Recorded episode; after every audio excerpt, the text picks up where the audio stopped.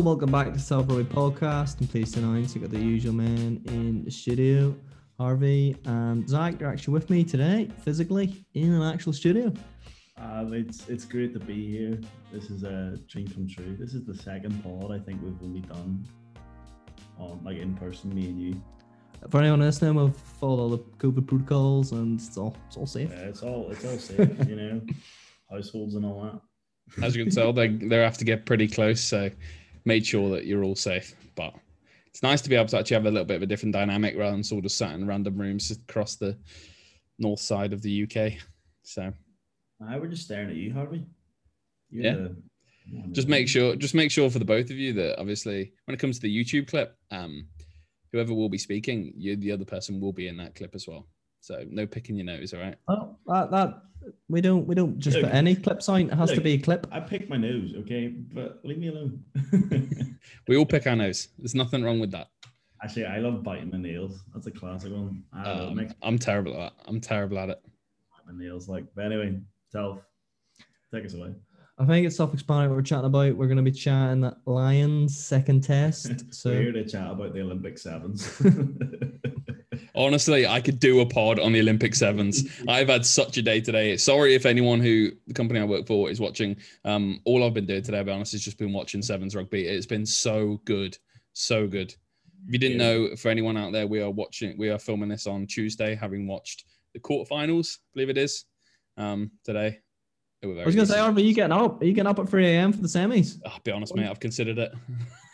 There's a lot of things going on at like three or four o'clock. The men's four x two hundred freestyle finals tomorrow morning as well. I think, and I really want to watch that because England have well, GB have seeded fastest, and we actually look really decent. And we didn't even have the guy who came second in the two hundred meter singles in the relay. He's coming in third third leg for tomorrow morning.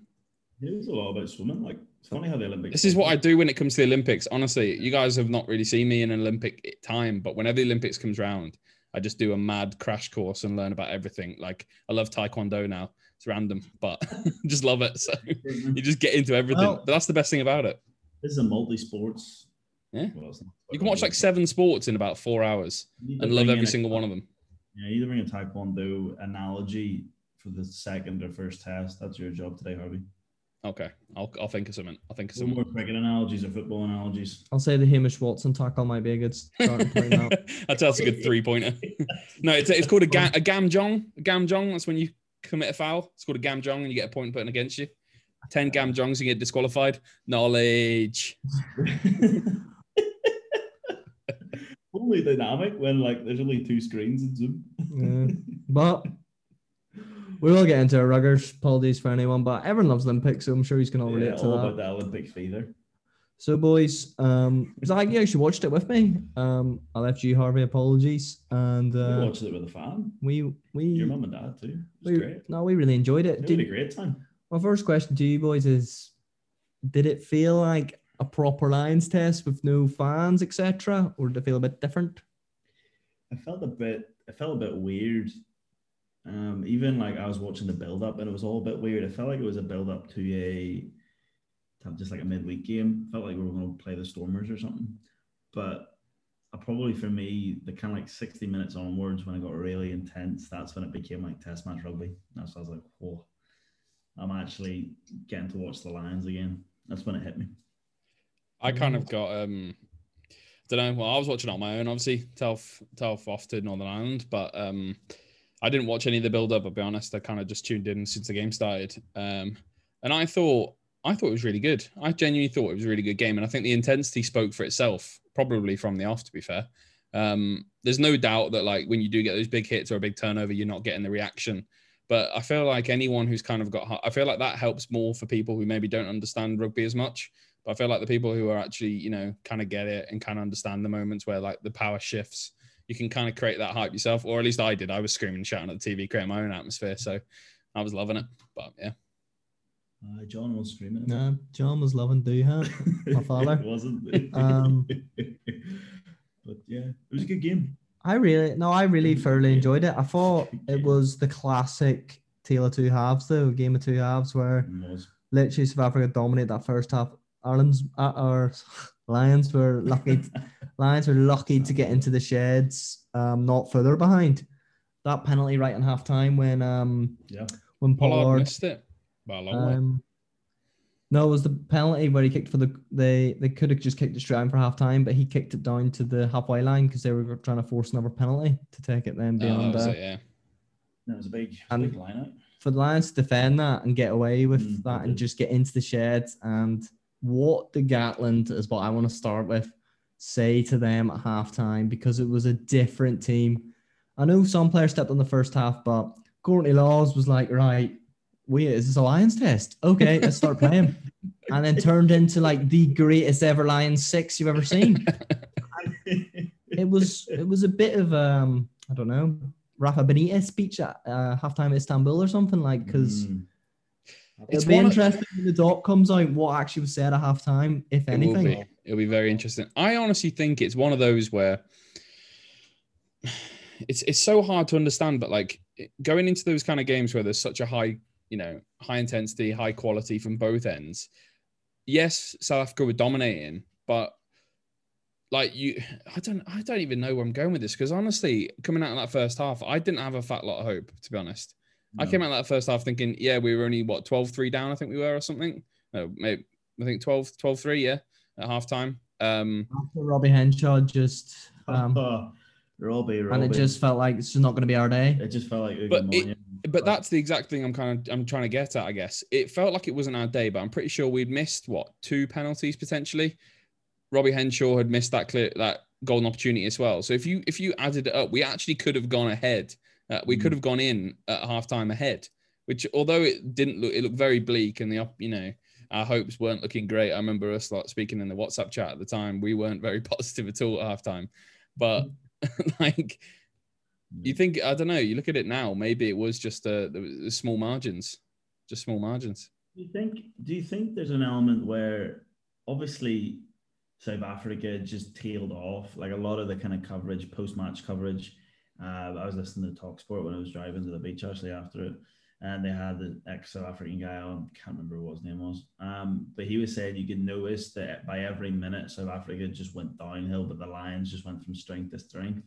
And just for me, it's like how much does the strength and conditioning play a factor into that? Maybe maybe Gatland's team talk was look, they're always going to come out of the blocks firing, but you know, you you're the guys who have the fitness, you have the match fitness, you've played more of the season, you've actually had a season, so just hang in there, and then it's like the jam jar, you it'll it'll open up. And that's, that's, yeah, what, that's what I uh, think. South Africa will never want to say oh the excuses that they haven't played, but I feel that last 20 it showed, especially someone like Pollard who literally has been out with an ACL and has played a Mm. couple of games before this. He looked tired.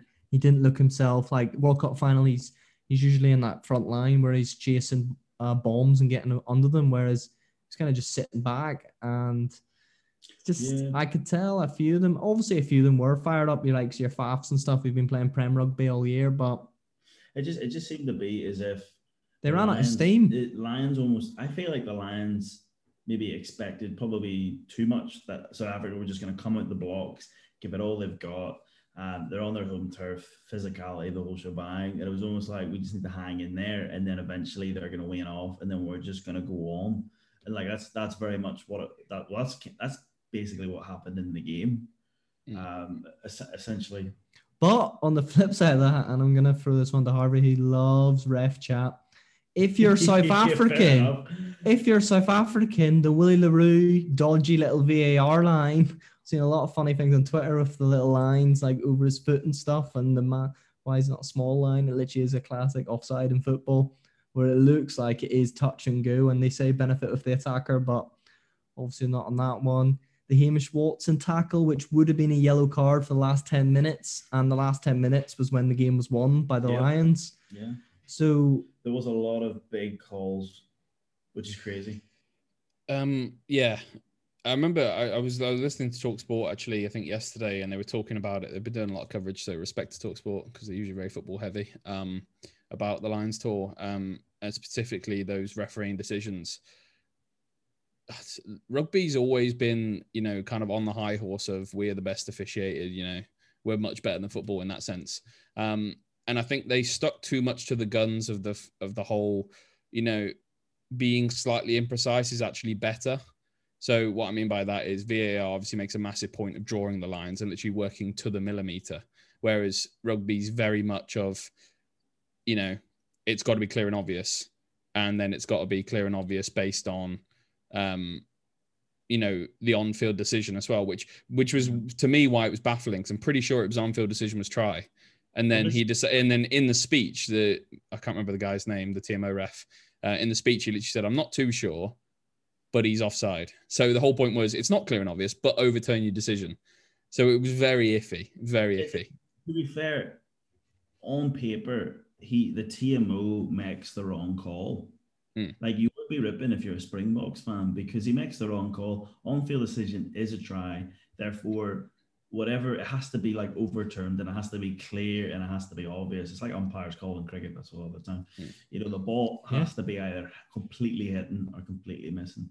Um, But- and it- but it then- so unclear. Now, to be fair, naturally we're biased. We're always going to Hmm. say totally he's offside. Personally, I think the forward pass before it was still a forward pass. They kind of just skipped over So that. did I. Um, which I don't know if you're I- listening. let us I- know. I'm- It looked like a forward pass. The ball hand- went. That's where that's where for me the whole ruling of hands have to go backwards because I don't know that that rule doesn't sit right with me either. But because the ball clearly you can release the ball early and then swing your hands to make it look like you're going past when in fact you're actually playing the ball forward, which to me makes it makes no sense either. But my issue with the whole offside rule was because it's the whole clear and obvious. You're then bringing in, as much as you don't want to admit it, you are bringing in biases and you're bringing in some level of judgment from the TMO. And then this is where South Africa shot themselves in the foot because they didn't prepare and they didn't have a neutral TMO referee who could stand in. So they had to come out with a South African referee who, by all they spoke about this actually on Talksport, by all accounts, is always, and I, I, I believe this for, for everyone, in a professional stand, will always do everything they can to make sure they don't look biased. And sometimes that can have the reverse effect and actually make you biased to the other team because you because because ultimately that decision was down to his judgment. It wasn't clear and obvious, wasn't definitive. They don't have lines, so it had to be his call. And and then everyone's going to look at it. You know, either you made that call because you're South African, or you made that call because you're South African. Which either way he went, and that's the horrible position Yeah. you're in. Yeah, like to be fair, a lot of it I think though comes from Warren Gatland during the week. He's putting a lot of pressure on World Rugby because they're having a South African TMO and alliance test against the Springbok. That I feel like that can't be underestimated, even though they're meant to be professional and neutral and all that. That's definitely going through his head. He think he's thinking of the newspaper headlines back home in Britain.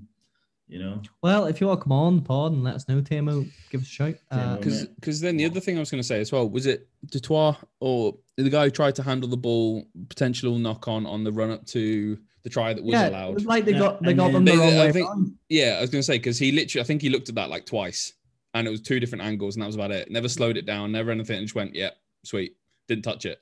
we were so shocked because we were sitting there like, he's literally awarded it. We were like, he's looked at it twice Yeah, in real time.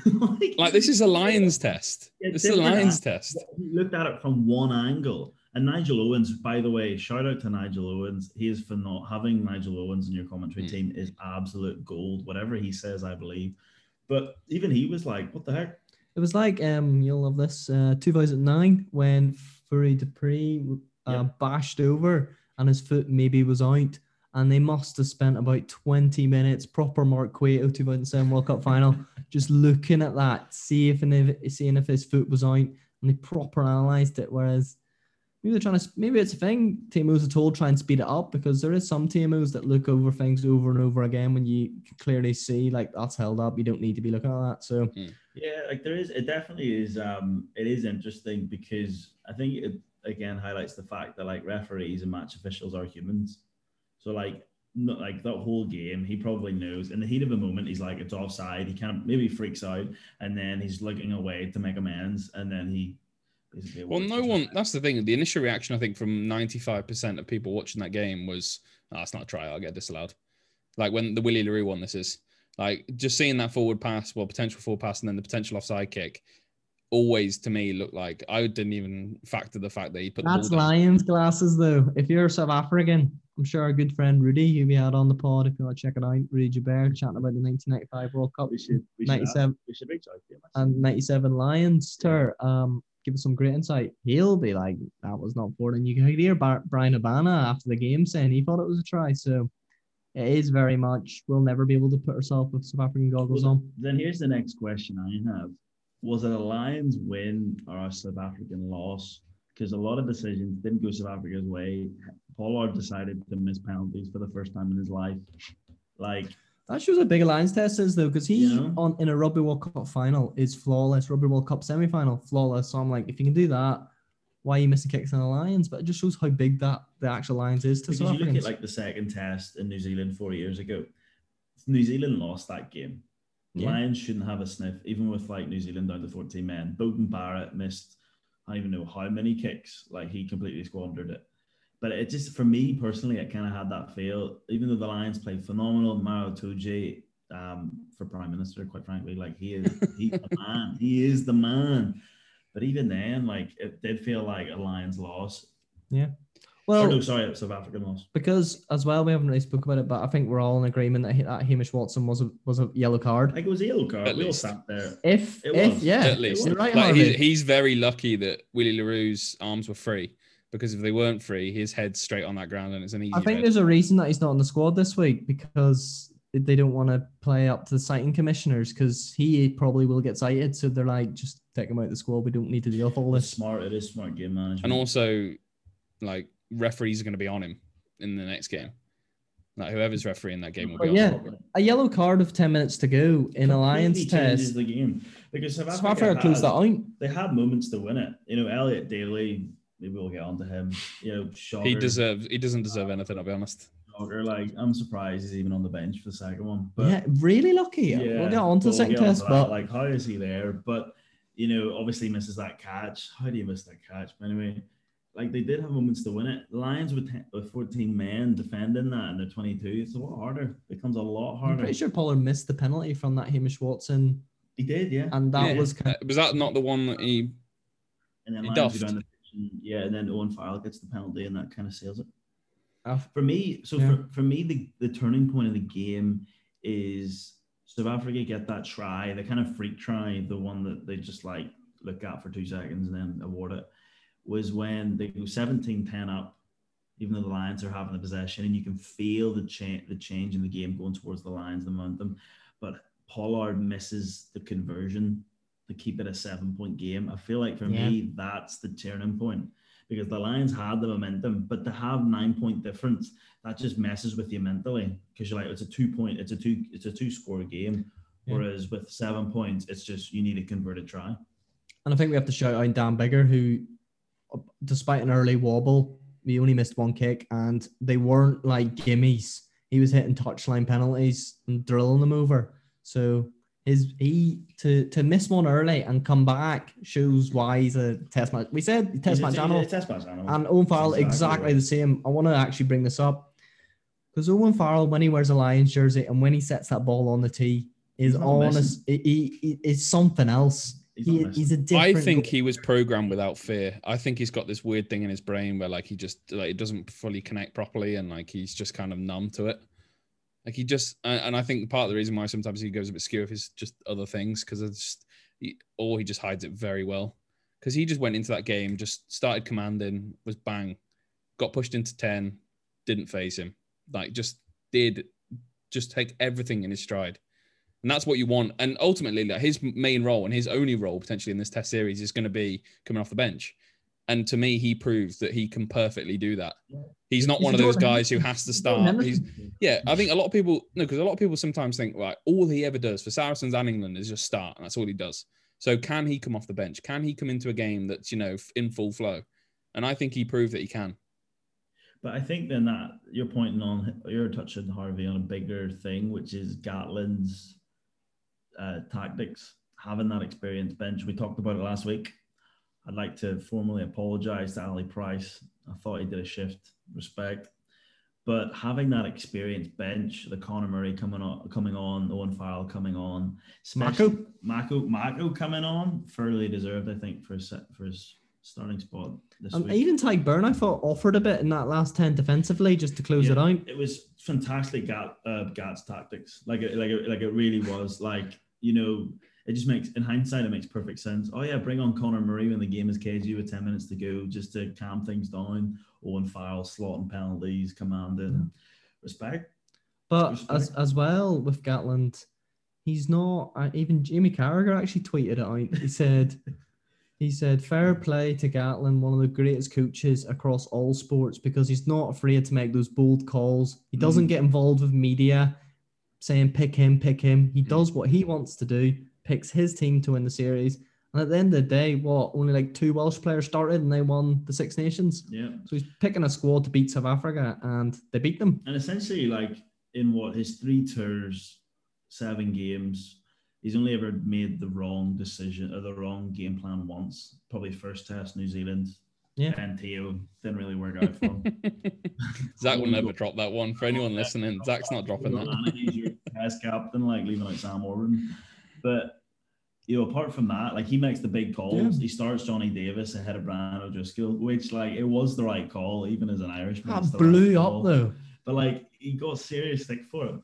So I mean, it, it worked. He picked the right team to beat South Africa in the first test, and I think he's picked the right team to beat South Africa in the second test as well. Yeah. I think the changes in certain key positions were vital. Yeah, we'll just wrap up the final um the bit about our I think we're all in agreement. We've already mentioned kind of the standouts from the first test. So Mhm. we all said Itoje was I told you. Well, I just want to quickly mention that um, on if anyone wants to go back and listen to the pod we did last week, I predicted 2017 and Maro Itoje to be man of the match. It was 20 what 22 17, and uh, I don't think Itoje actually got man of the match, but he was definitely second. Oh he did.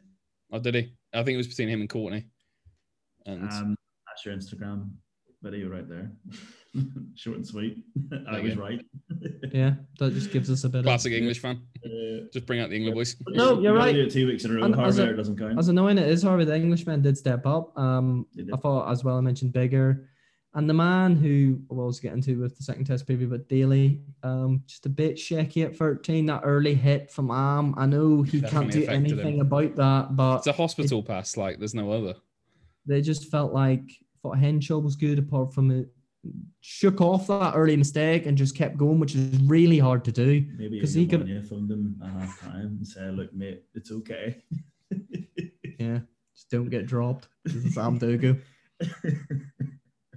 no, um, sorry, Ugo, if you're listening. Sorry, sorry. Well, actually, come on the pod, Ugo. We, Yeah. we've, we've said we want you on on. the pod. Don't worry.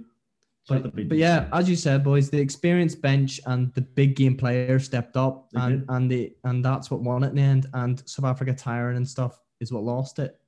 So then moving on to the second test, we mentioned firstly Daly coming in for ha- or Harris coming in for Daly, which is, Yeah. in our opinion, self-explanatory. I mean, we we we called that um literally as the game ended. We were just like, Bailey can't play again. No offense to him, but Harris is your Harris is your option.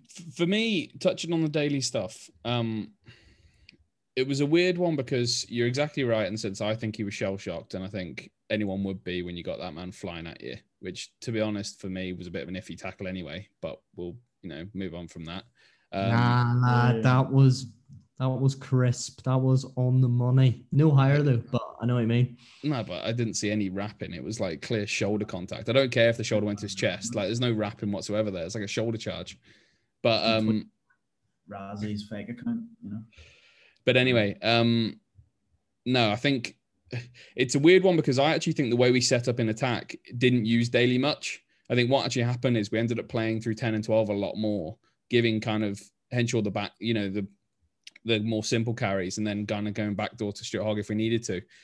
So I think it'd actually be better, maybe not entirely down to Daly's poor performance, but to play Chris Harris just because he'll offer you so much more off the ball. Like he will mm. give you that work rate, he'll give you that defense, he'll give you that resilience, but then he will also provide in attack. Like he's not, I'm not saying he's, you know, inept at it. Like he's still very, very good. And I think that would better serve as a 13, particularly when you're playing up against players like Am to actually kind of match them physically. I physically. told you Sam was good. I literally told you, remember this guy. He is exceptional. I well, also- him and de Allende, they're both best absolute 13 in the world, in my opinion, Probably one of the best center partnerships in the world. Yeah. You could argue when you go about it. and the best halfback partnership in the world, and the best winger in the world. But Was he the best winger in the world though? I um, don't think I don't think it was a game for the wingers. I don't think it was a game for the wingers. I don't think you can judge any all four of them because I don't think Well, any of them really that- had. He got the ball. Cheslin Kolbe got the ball once off a third phase. Didn't get the ball once off first phase. Didn't get the ball once off second phase, and he got it once off third phase.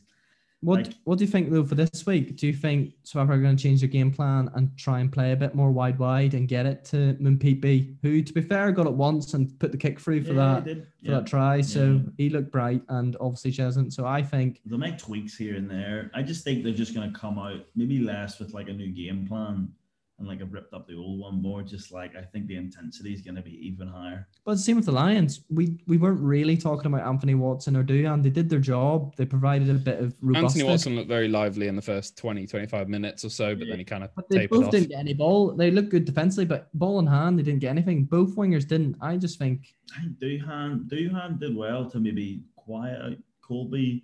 Definitely challenged. Like with with kicks, he definitely challenged. But I, He's I, just- I, mentioned at the time of the game happening, Duhan for me was incredible defensively, but I think you have to, and this is where I'm going to issue my apology to Ali Price. Ali Price's box kicking was spot on, was. spot on, and Mhm. it it led. It didn't give because the worst thing you want is a long kick for Cheslin to have 15 yards on you. Because if he has 15 yards on you, you're done. You are done. And he Right. never, ever, ever gave him the chance. Everything was contested, and if it wasn't contested, it was well, it was contested. Like let's be real, it was. So yeah. So if you're Ali Price and Harvey, what, what's he done wrong? Why is he dropped for the second test?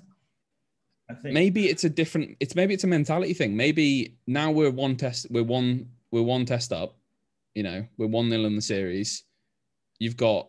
I think Conor Murray was incredible when he came on. I think he did exactly the same. I think he was incredible at box kicking. I think he was a, he was mature. I think he was everything that we kind of labeled him to be.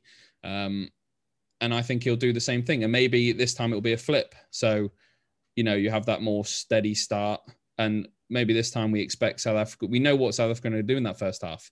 If it pans like that, Gatland is so good. no. I And think Ali Price's I- tempo and I his just I feel making like- breaks at the end. At the end of the day, the ball's in South Africa's court because Hmm. they have to come out.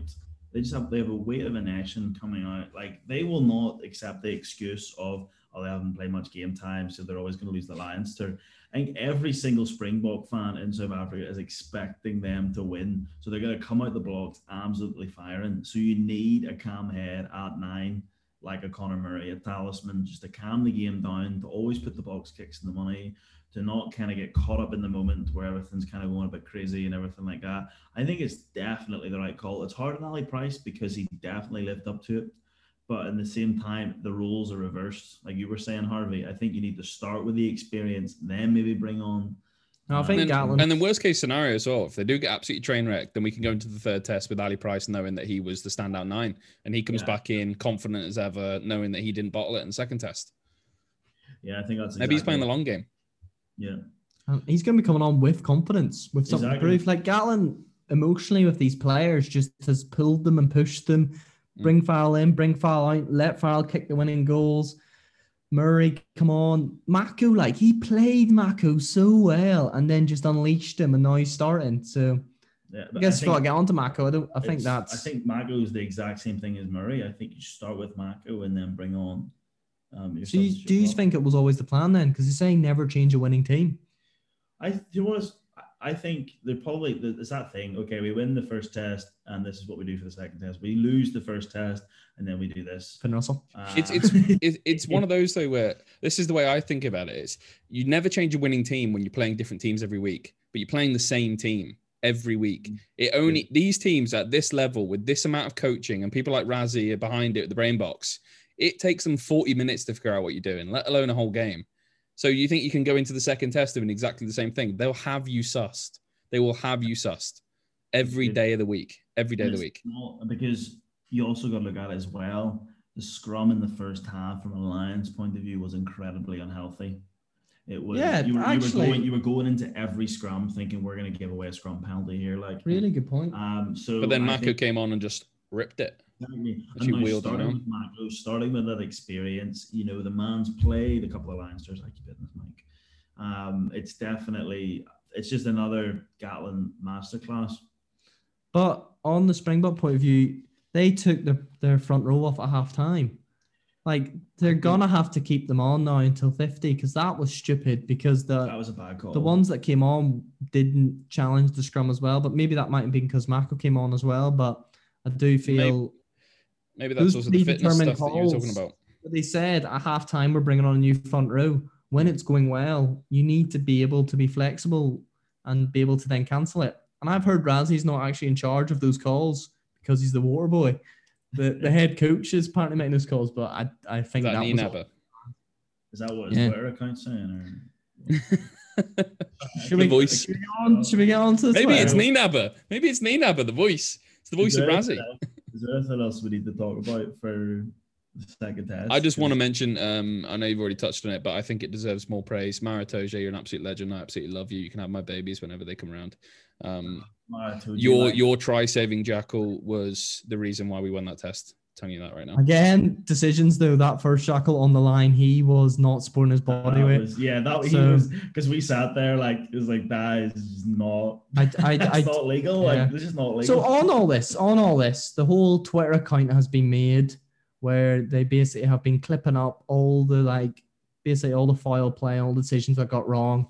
And Rassie has just retweeted it and said pretty much, look, it's rugby. Some things go for you, some things don't. We move on to next week. It's like the evil shoulder and the good shoulder, isn't it? Like the two Twitter He's like- accounts. So his official account is him being like, "Okay, it is what it is," and then this like his like kind of burner account is him just like spaffing off, just being really. But I've seen something that someone said Rassie has done us all because right now we're on a podcast talking about his Twitter account rather than who did something wrong for their team. So he's def- deflected all the criticism for his team into this Twitter account, which is all about decisions.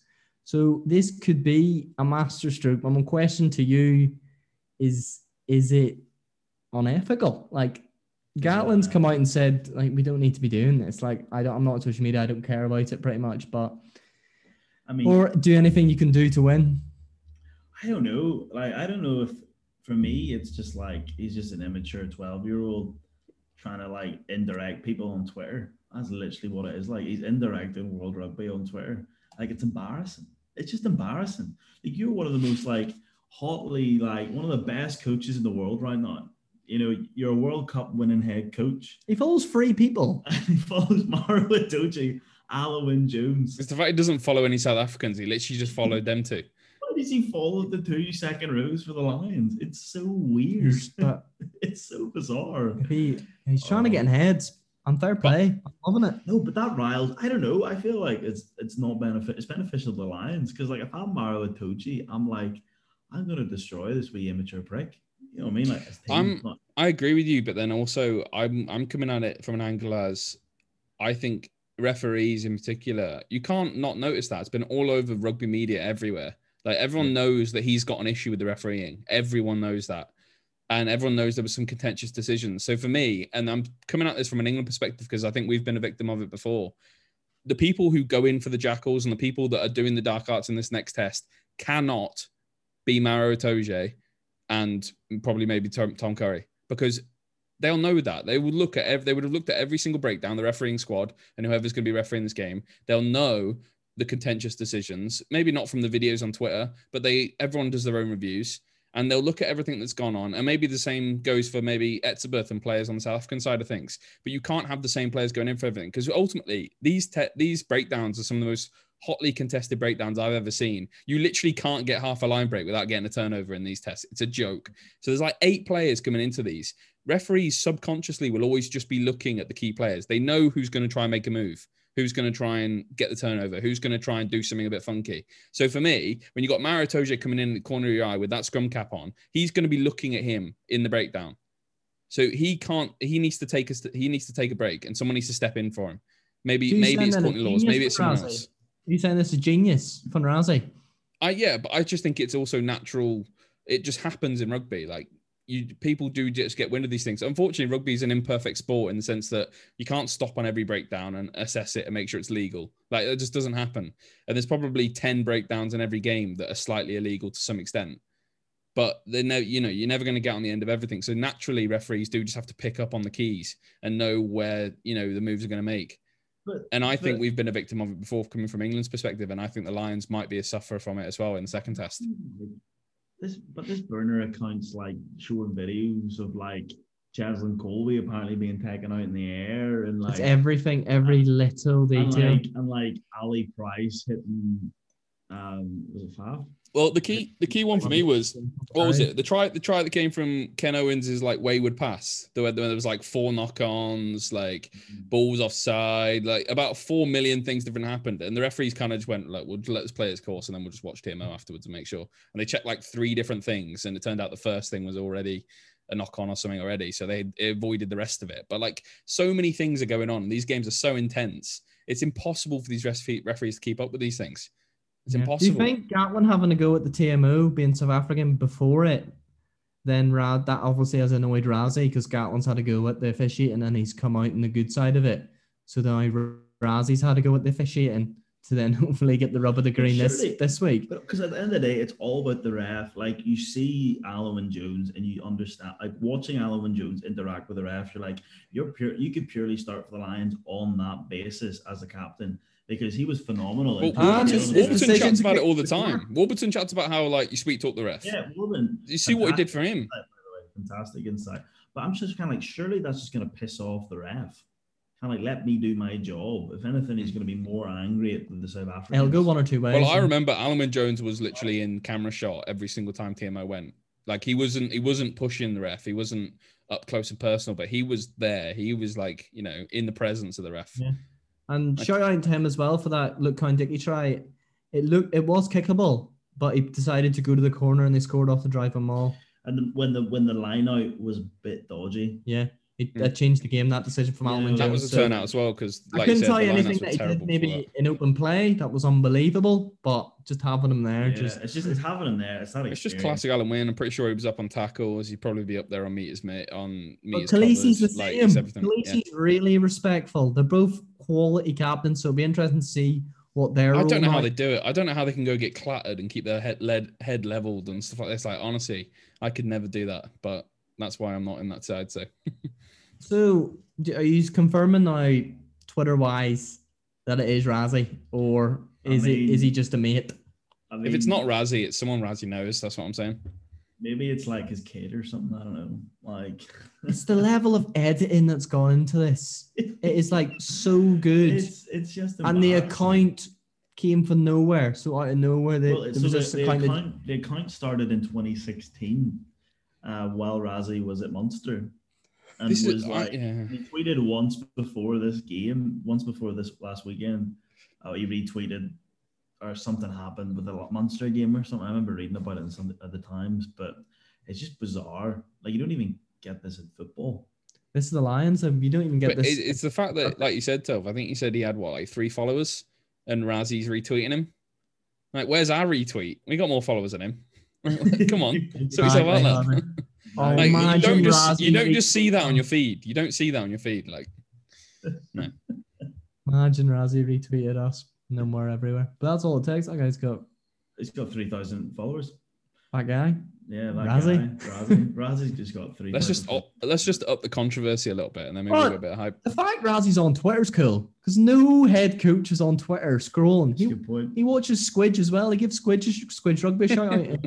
I mean, like he's water boy now. He's not. yeah, He's not a head coach. but I like I just to wrap it up. Just like I like Mavericks everywhere. Like, honestly, sick of them. Gatland dealt with it well. Gatland literally said, "I'm not on social media. I haven't seen it."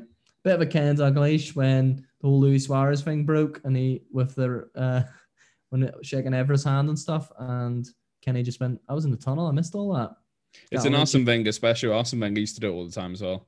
Just be like, uh, I did not see. Uh, and that's where my French accent's going to end right there. So no more of that. And he literally said, "I'm not on social media. Didn't see it." So moves on. I mean, Gatland comes out the better. I think Rassie comes out as just like a wee spoiled brat, whereas Gatland's like, I have no time for this crap. yeah. So But we'll there's no doubt though. We've tickled the beast, and we need to be prepared for the second test because they're going to. Yes. us. That's it. They're going to come at us, but we've got the experience in the side with Mako and Murray. Yeah, that's what I mean. We've covered why Mako and Murray are in. Um, the other one was Taulupe's in for Hamish, and we thought maybe because of the sighting and stuff, they just want to go low key with Hamish for now, and they don't. why not Sam Simmonds? I That's my one thing. that's the thing. It was gonna be a toss up. Why not Sam Simmonds? I honestly think Jack Conan played really well. I thought he played really well. I think the plan was to bring Faletau in for No, the second. because time. this is this is this is the little bit of analysis I'm gonna. This is the little bit of analysis I'm gonna give from the game in perspective. Those, like I said before, every single breakdown is contested from South Africa's point of view. They literally contest everything, and the key to going into the te- going into the contact is you've got to have that positive contact. You've got to push them back because if you don't push them back, they will literally. I'm pretty sure every single time they hit us positively, it was a turnover or something bad happened. Like honestly, and I think Jack Conan was one of the only players. I think his I don't know I don't know the stats obviously, but I think if you look at his percentages and the amount of hits and contacts he made when he was Oh, you know the driving force, I think you, you that can't be underrated whatsoever. Just to retain possession, let alone go and attack.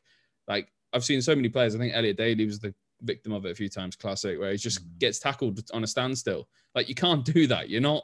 You know, you've literally got to be like 28 stone to push these guys back. It's a joke, honestly. Yeah, like for me, Jack Conan has just like almost cemented the Ireland eight spot. Caelan Doris, like, you need to get your knee or whatever sorted out, or else like Jack Conan. Well, like, obviously, Jack he's starting eight for the Lions. He's going to start for Ireland. Jack Conan, but he's just like he's come from nowhere.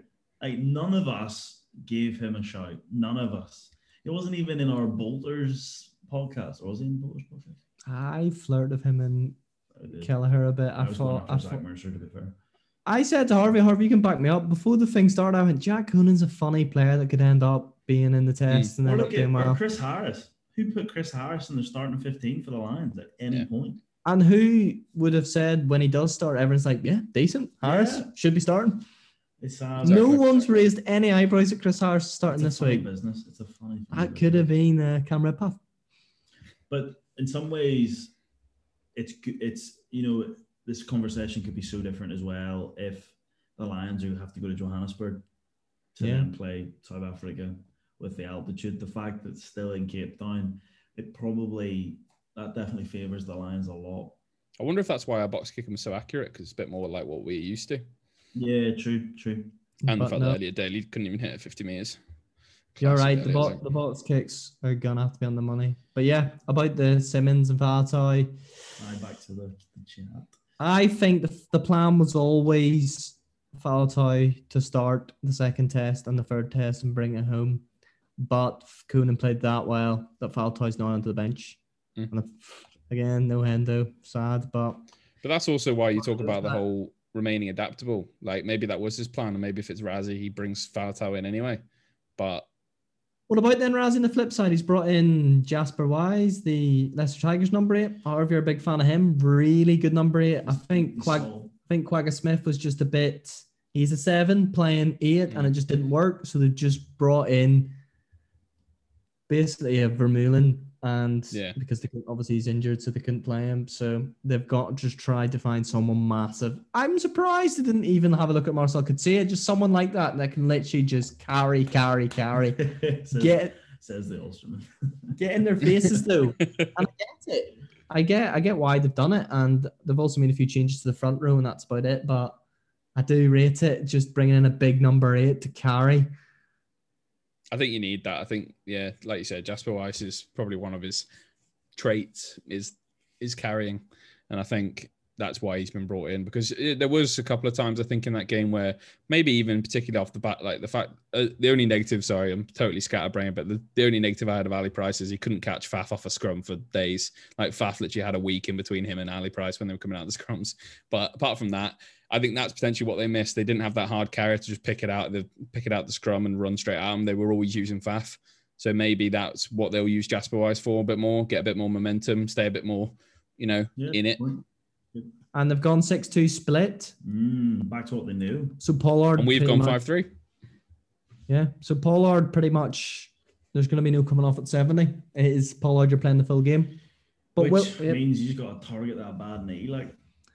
just- But it's that- harsh. It's harsh, like, but your boy on the bench, Willemse, and if I pronounce that right, he he's literally the the coming of Francois Steyn in the terms of he's 10, 12, 15. He's Mm, more of a a 15, 12, but can play 10. So there's that option. the fact they've gone for him over over a Steyn shows a lot of that kid. Yeah, that does. that kid's going right to the top, and he's really good. He's a good player. Like he's. But I don't think you could drop in a minute ten and get kicking the goals. Like Rassie is big risk because if Pollard gets injured, he is kicking like, goals. If you're, if you're Courtney Lawes, you're Tom Curry. Like you know, early in the game, I wouldn't mind to be late hitting Pollard. Like you know, fair enough, you take the penalty, but it could it could could be beneficial long term. Ah, see- You seen Eddie Jones? Like I wrote an article about it about when the six-two split goes wrong, and it's gone wrong for Eddie twice. It, I So think because it went so so well, it went so well for South Africa for so long in the World Cup that it was just like let's all do it.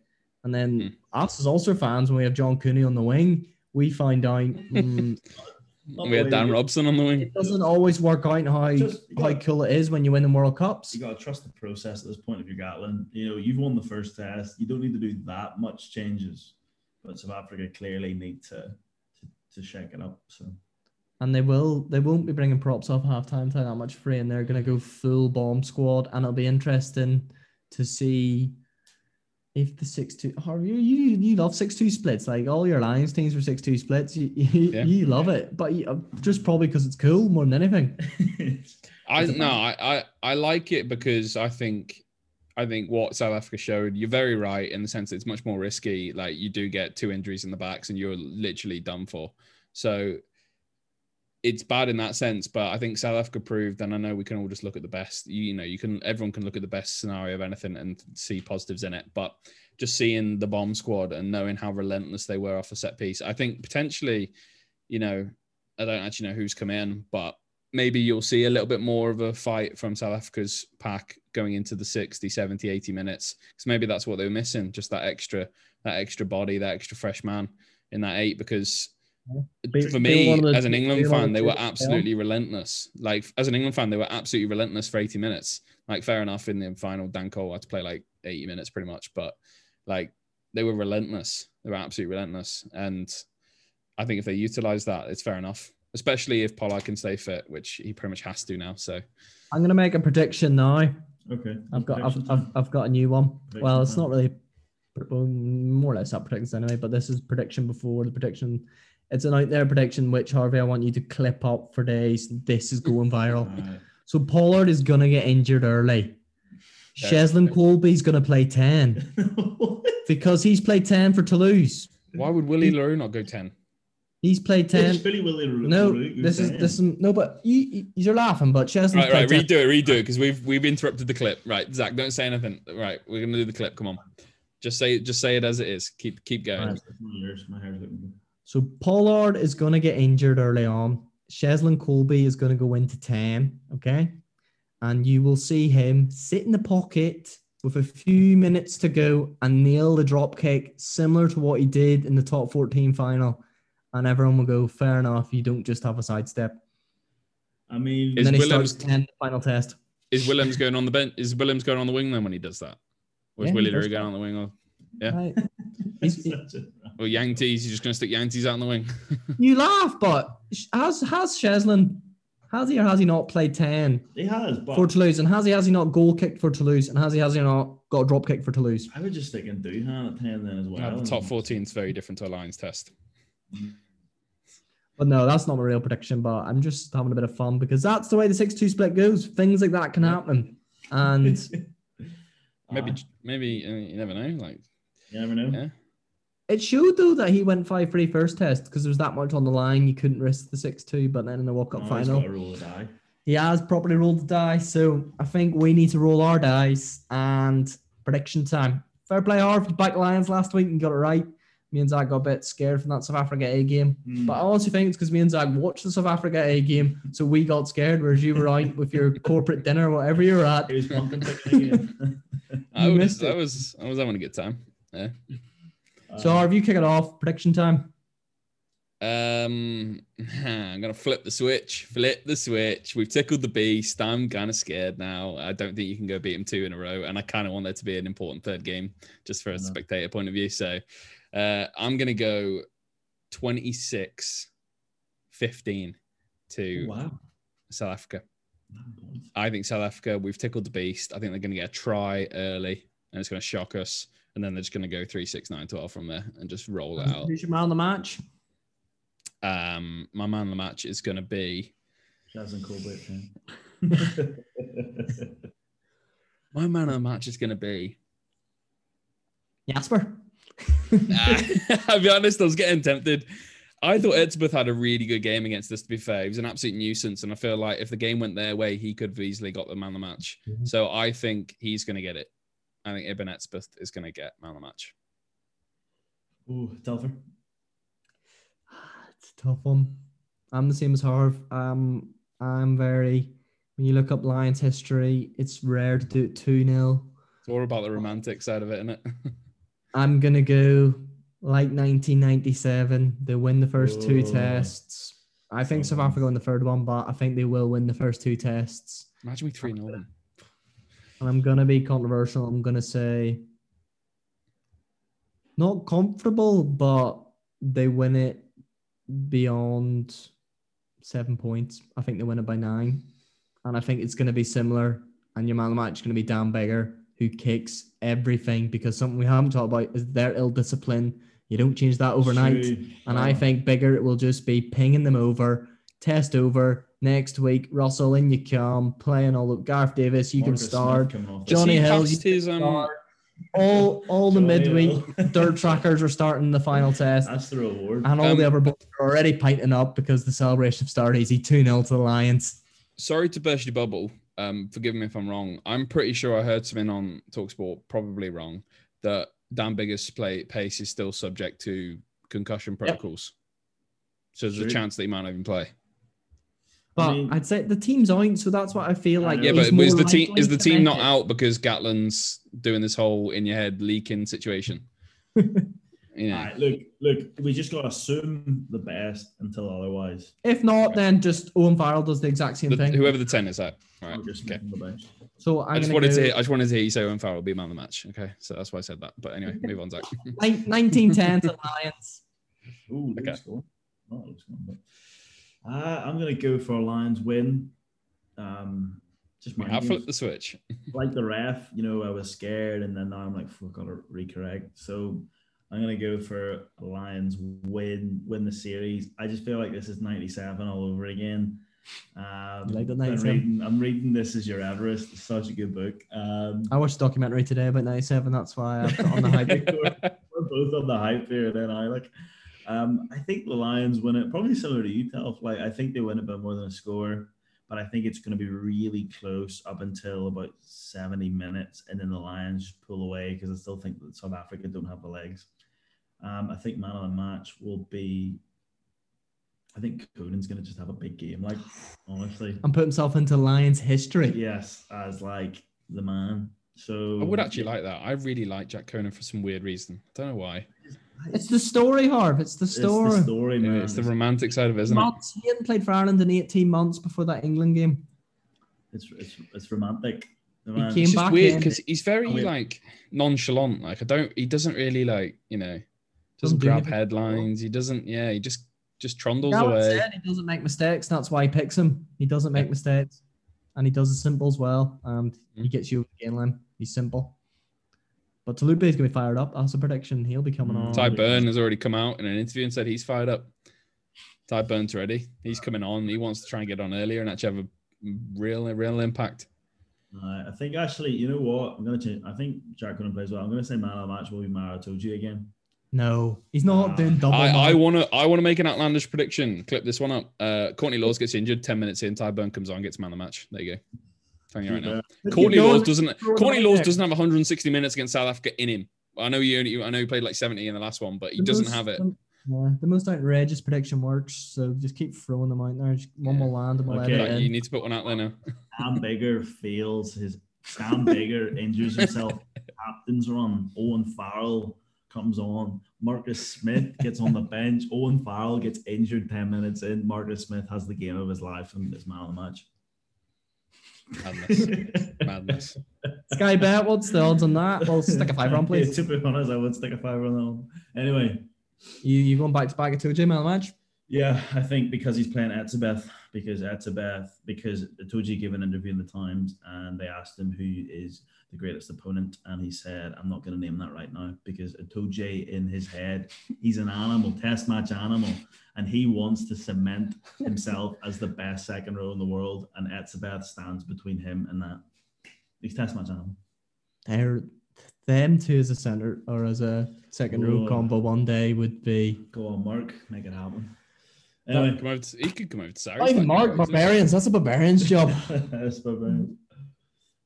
But yeah, it's going to be an absolute cracker, and I am buzzing for it.